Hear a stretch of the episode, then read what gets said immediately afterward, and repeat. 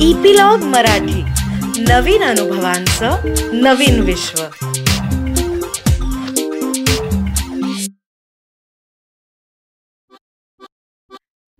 नमस्कार मी Reema Amrapurkar. Epilogue media बरोबर घेऊन आली आहे गोष्टींचा खजिना ज्याला आम्ही नाव दिलंय बायोस्कोप. या बायोस्कोप मधून आपण ऐकणार आहोत विविध ढंगी विविध रंगी गोष्टींचा खजिना जो महाराष्ट्रातल्या कानाकोपऱ्यातल्या लेखकांनी आपल्यासाठी तयार केलाय. तर मंडळी बायोस्कोपच्या ह्या भागात आपण जी गोष्ट ऐकणार आहोत त्याचं नाव आहे पुतळे. आणि लेखिका आहेत सौ शांभवी जोशी. गेली दहा वर्षे आनंदगडचं राज्य आनंदाने चालू होतं. अगदी गुरुदेवांच्या न्याय नीती तत्वानुसार. नागरिक अत्यंत सुखी समाधानी होते. कुठे तंटा बखेडा नाही वादविवाद नाही. नागरिकांना सर्व सोयीसुविधा मुबलक प्रमाणात पुरवल्या जात होत्या. राज्य अन्नधान्य साधनसामग्रीबाबत पूर्णत स्वयंपूर्ण होतं. सुरक्षित होतं. सर्व स्तरावर सर्व क्षेत्रात राज्याची प्रगती होत होती. समृद्ध संपन्न समाधानी असं ते राज्य होतं. तक्रारीला कोणतीही जागा नव्हती. निमित्त नव्हतं. गुरुदेवांचे शिष्य नियमित गुप्तरित्या राज्यात फेरफटका मारून सर्व जाणून घेत होते. महाराजांच्याही नकळत जनता सर्वत सुखी समाधानी आनंदी असणं हेच प्राधान्य होतं. सर्व माहिती गुरुदेवांपर्यंत रीतसर पोचत होती. गुरुदेवही समाधानी होते. त्यांचे आशीर्वाद होते. गेले वर्ष दीड वर्षांपासून मात्र आनंदगडची शांती काहीशी अशांत झाली होती. सुरक्षितता असुरक्षित वाटत होती. साहजिकच सुख दुखू लागलं होतं. समाधानही असंतुष्ट झालं होतं हे प्रत्येकालाच जाणवत होतं पण कारण कळत नव्हतं सापडत नव्हतं. अशातच एक दिवस मात्र अचानक काही विपरीत चित्र दिसू लागलं. दोन घोडेस्वार अत्यंत वेगाने राज्यात प्रवेश करते झाले. त्यांच्या अंगावरील कपड्यांमुळे खांद्यावरील बिल्ल्यामुळे लगेचच सर्वांनी त्यांना ओळखलं. हे तर गुरुदेवांचे शिष्य सैनिक? नेहमीच तर गुरुदेवांबरोबर यायचे. पण नेहमीपेक्षा यावेळचा रागरंग काही वेगळाच होता. सारे लोक डिगमूळ झाले. भयभीत होऊन श्वास रोखून पाहत राहिले. त्यानंतर काही वेळातच दिसणाऱ्या दृश्याने तर थिजून गेले. महाराज पुढे चालले होते. प्रधानजी मागे. महाराजांच्या कमरेला नेहमी असलेली तलवार आज दिसत नव्हती. एवढंच काय डोक्यावर मुकुटही नव्हता. एरवी घोड्यावर असणारे महाराज आज चक्क पायी चालत होते. त्यांच्या मागोमाग प्रधानजीही तसेच. निशस्त्र. कोणत्याही जाम्या निम्याशिवाय चालले होते.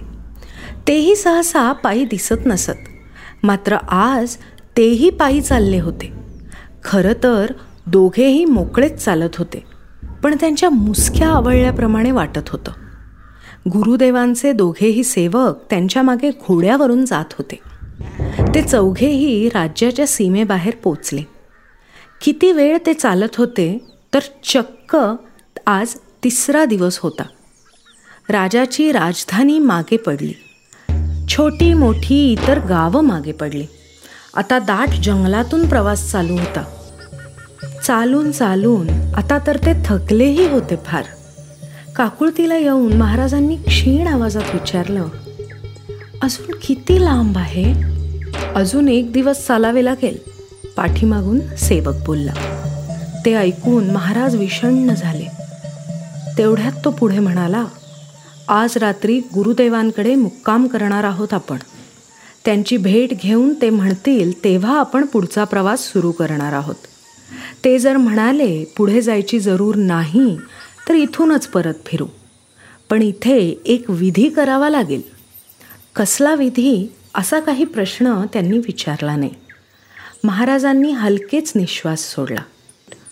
पण साऱ्या प्रवासात त्यांना राज्यातील जनतेचा क्षोभ आठवत होता. मनात अपराधीपण जाणवत होतं.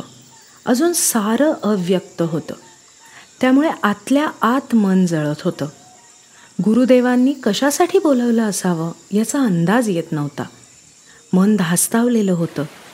दोघेही गुन्हेगारासारखे चालले होते. सूर्य बुडायला कासराभर अवकाश होता तेव्हा दोघे गुरुदेवांच्या आश्रमात पोचले. आश्रमाच्या जवळून नदी वाहत होती. आश्रम फारच रमणीय होता. गुरुदेव ध्यानमग्न होते. गोठ्यात गायी बांधलेल्या होत्या. अंगणात हरणं बागडत होती. ससे उड्या मारत होते. मोठमोठ्या वृक्षांवर पक्ष्यांचा किलबिलाट चालू होता. आश्रमात सापही माणसांसारखे सहज फिरत होते. कुणीही त्यांना घाबरत नव्हतं. सारं वातावरण मोठं रमणीय होतं. तरी महाराज आणि प्रधानजी मात्र तणावग्रस्त होते. गुरुदेवांचे शिष्य विहिरीचं पाणी काढणं स्वच्छता करणं गायींच्या धारा काढणं अशा अनेक कामात व्यग्र होते. अनेक शिष्य होते मात्र ते गटागटानं वेगवेगळी कामं करत होते. त्यांनी दोघांचं स्वागत केलं. त्यांना पाय धुवायला प्यायला पाणी दिलं. गुरुदेव ध्यानातून बाहेर आले तेव्हा तेही बाहेर आले. दोघांचे स्वागत केले. त्यांना फलाहार द्यायला सांगितला. पाणी फलाहार घेऊन महाराजांनी पाय लांब केले. हळूहळू सैलावले. काहीही विचार करण्याचे त्राण त्यांच्यात नव्हते. अतीव थकव्याने त्यांच्याही नकळत ते निद्रेच्या अधीन झाले. बाहेरच्या अंगणातच. ते झोपल्यानंतर गुरुदेव प्रधानजींना त्यांच्या गुप्त दालनात घेऊन गेले. प्रधानजी गुरुदेवांच्या समोर बसले होते. अतीव नम्रतेनं आणि असोशीनं त्यांच्याकडे बघत होते.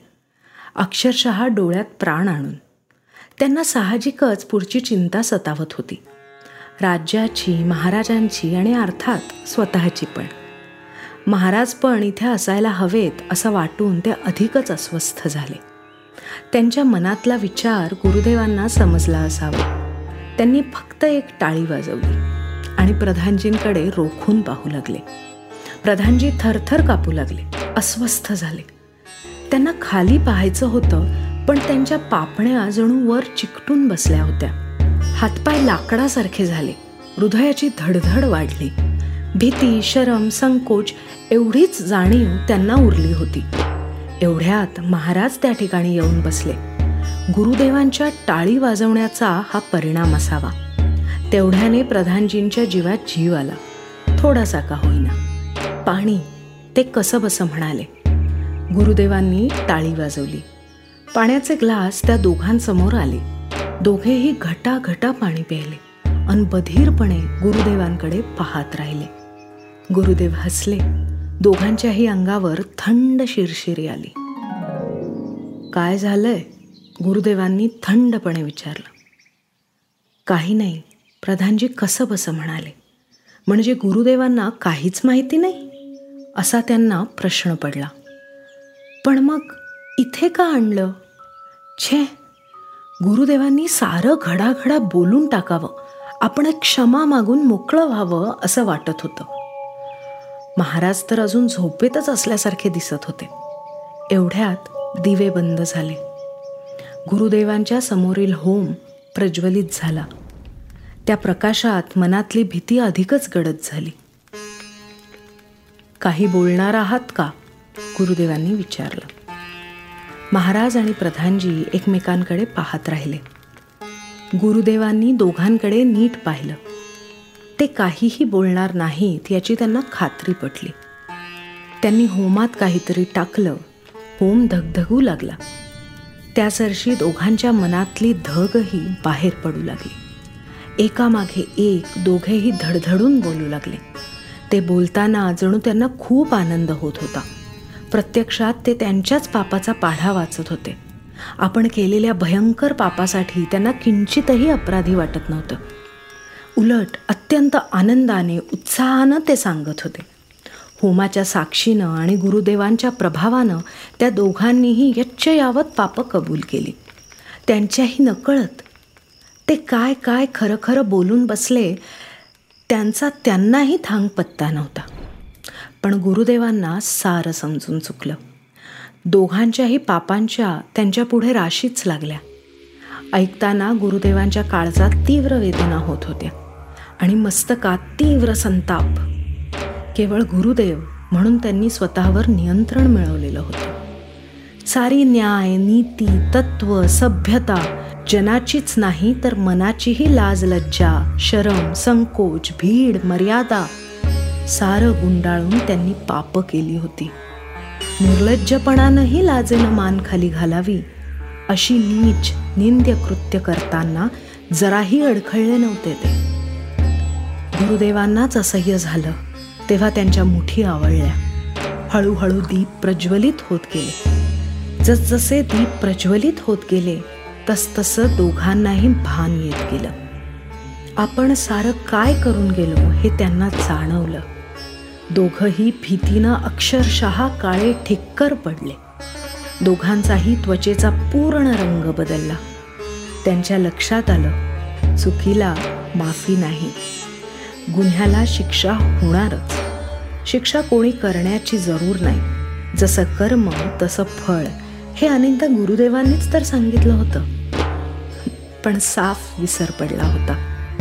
तरीही शेवटी निकराचा प्रयत्न म्हणून त्यांनी दोघांनीही एकदमच तोंड उघडलं.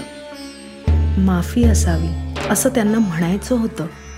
पण त्यांना मा असंही म्हणता येईना.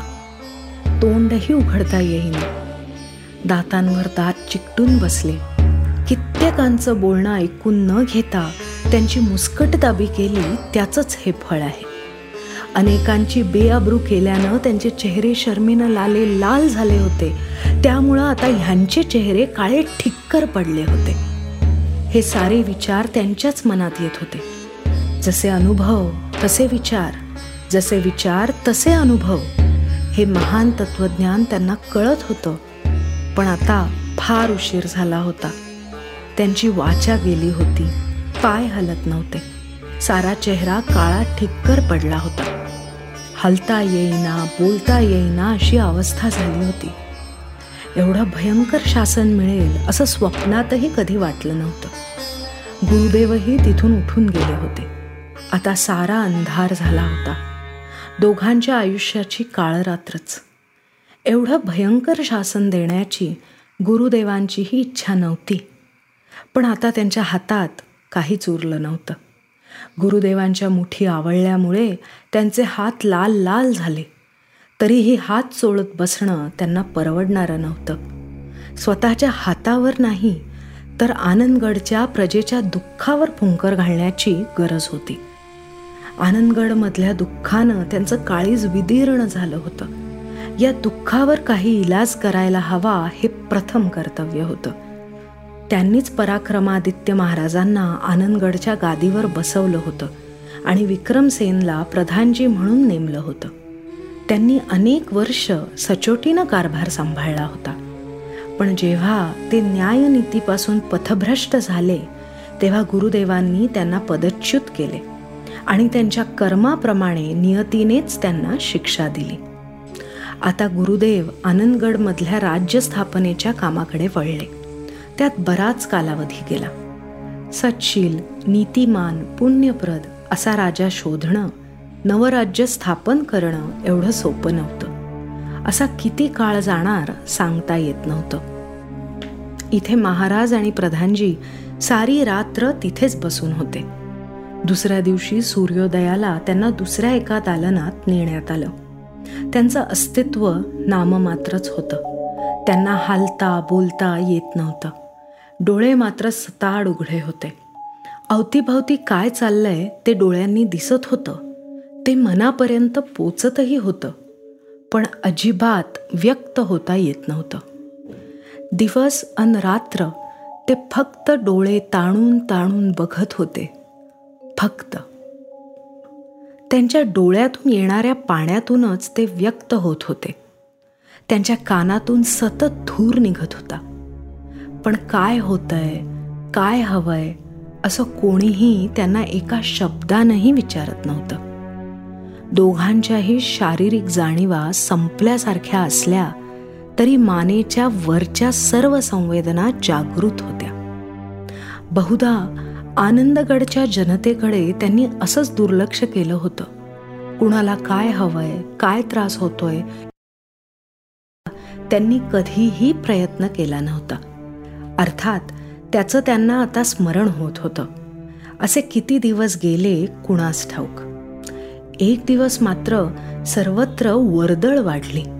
अनेक आवाज येऊ लागले. त्या आवाजावरून तरी वातावरणात काहीतरी आनंद उत्साह जाणवत होता. एखाद्या मंगल कार्याची तयारी सुरू असावी असा. महाराज आणि प्रधानजी दोघेही आनंदित झाले. आता आपले पुनरुज्जीवन होणार. आपलं पूर्वीचं स्वरूप पूर्वीचं पद राज्य सारं सारं आपल्याला प्राप्त होणार अशी आशा त्यांच्या मनात पालवू लागली. किंबहुना त्यांच्या अपेक्षा अधिक तीव्र झाल्या होत्या. मान यत्किंचितही उरला नव्हता. पण आजच्या या वर्दळीमुळे त्याच्या मनात धुगधुगी निर्माण झाली होती. डोळ्यातून वाहणारे पाणी कमी झाले. कानातून येणारा धूरही बंद झाला. मोठ्या आशेनं ते सुटकेच्या क्षणांची वाट पाहू लागले. मध्यरात्री अचानक दोन बलदंड सेवक आले. आसनासह त्या दोघांना उचलले. रथात घालून भरधाव वेगानं राजधानीकडे निघाले. या दोघांच्याही आशा भरधाव धावू लागल्या. राजधानीत पोचल्यावर तर त्यांना घुमारे फुटू लागले. सर्वत्र जल्लोष चालला होता. घरोघरी गुढ्या तोरणं उभारली होती. सनई चौघडे वाजत होते. दारोदारी रांगोळ्या सजवल्या होत्या. राज्याभिषेकाचा मुहूर्त कधी आहे कोणीतरी विचारत होतं. आता तर त्यांची पक्की खात्रीच झाली. रथ राजवाड्याच्या दारात थांबला. राजवाडा सजला होता. फुलांच्या पायघड्या घातल्या होत्या. सुगंधानं सारा आसमंत घमघमत होता. डोळ्यात कानात प्राण आणून ते पाहू लागले. महाराज पुन्हा स्वतःच्या राज्याभिषेकाची स्वप्न पाहत होते. तेवढ्यात गुरुदेवांच्या नावानं जय जयकार झाला. दोघंही उत्कंठेने पाहू लागले. त्यांच्याकडे पाहताच महाराजांच्या काळजात धस्स झालं. नेहमी फक्त आणि फक्त भगव्या वस्त्रात असणारे गुरुदेव आणि त्यांचा परमशिष्य चतुर दोघांनीही चक्क राजवस्त्र परिधान केली होती.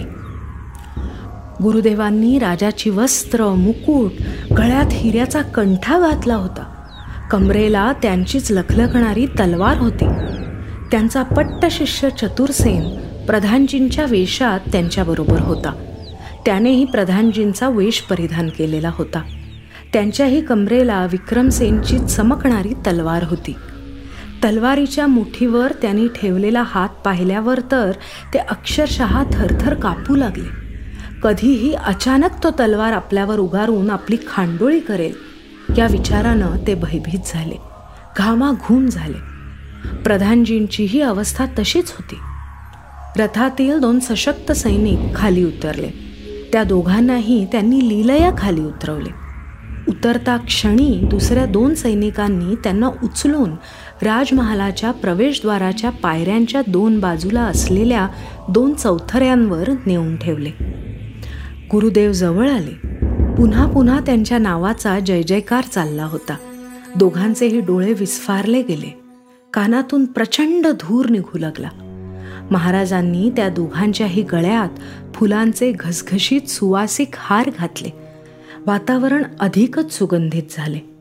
गुरुदेव महाराज म्हणाले हे दोघेही आनंदगडचे भक्कम रक्षक आहेत. यांनी केलेल्या पापाचा पाढा शेजारीच लिहून ठेवलेला आहे. दुरून तो राजमहालाच्या सौंदर्यात भर घालताना दिसेल. जवळ आल्यावर ठळक अक्षरं प्रत्येकाचं लक्ष वेधून घेतील. वाचल्यावर यांची पापं सगळ्यांना समजतील. त्यासाठी काय शिक्षा मिळाली हेही डोळ्यांना समोरच दिसेल. कोणीही पुन्हा असं धाडस करणार नाही. त्याच क्षणी भूतपूर्व महाराज आणि पूर्व प्रधानजी यांचे डोळे बंद झाले. श्वास थांबले. केवळ पुतळे शिक्षा भोगणारे पुतळे एवढंच त्यांचं अस्तित्व उरलं. तरीही त्या दोन पुतळ्यांच्या दर्शनाशिवाय राजालाही कोणीही भेटू शकत नव्हतं. तर एवढीच होती आजची गोष्ट. आणि लवकरच आम्ही पुढची गोष्ट घेऊन येऊ आणि त्याची माहिती तुम्हाला मिळण्यासाठी इपिलॉग मीडिया वेबसाईटवर किंवा तुमच्या आवडत्या पॉडकास्ट ॲपवर जसं की Jio Saavn Apple Google podcast Castbox याच्यावर तुम्ही आम्हाला सबस्क्राईब करायला विसरू नका. आणि तुमच्या मित्रमंडळींबरोबरही हा अनुभव नक्की शेअर करा आणि त्यांनाही सबस्क्राईब करायला लावा. म्हणजे तुम्हाला एकत्र ह्या अनुभवांची मजा लुटता येईल. तसंच सोशल मीडियावर ॲट इपिलॉग मीडिया मध्ये कमेंट्स किंवा डीएम नक्की करा. आणि जर तुम्ही ॲपल डिव्हायसेस वापरत असाल तर ॲपल पॉडकास्टवर आम्हाला रेट करायला विसरू नका. म्हणजे इतरांनाही कळेल की कशी मजा येते या गोष्टी ऐकताना. धन्यवाद.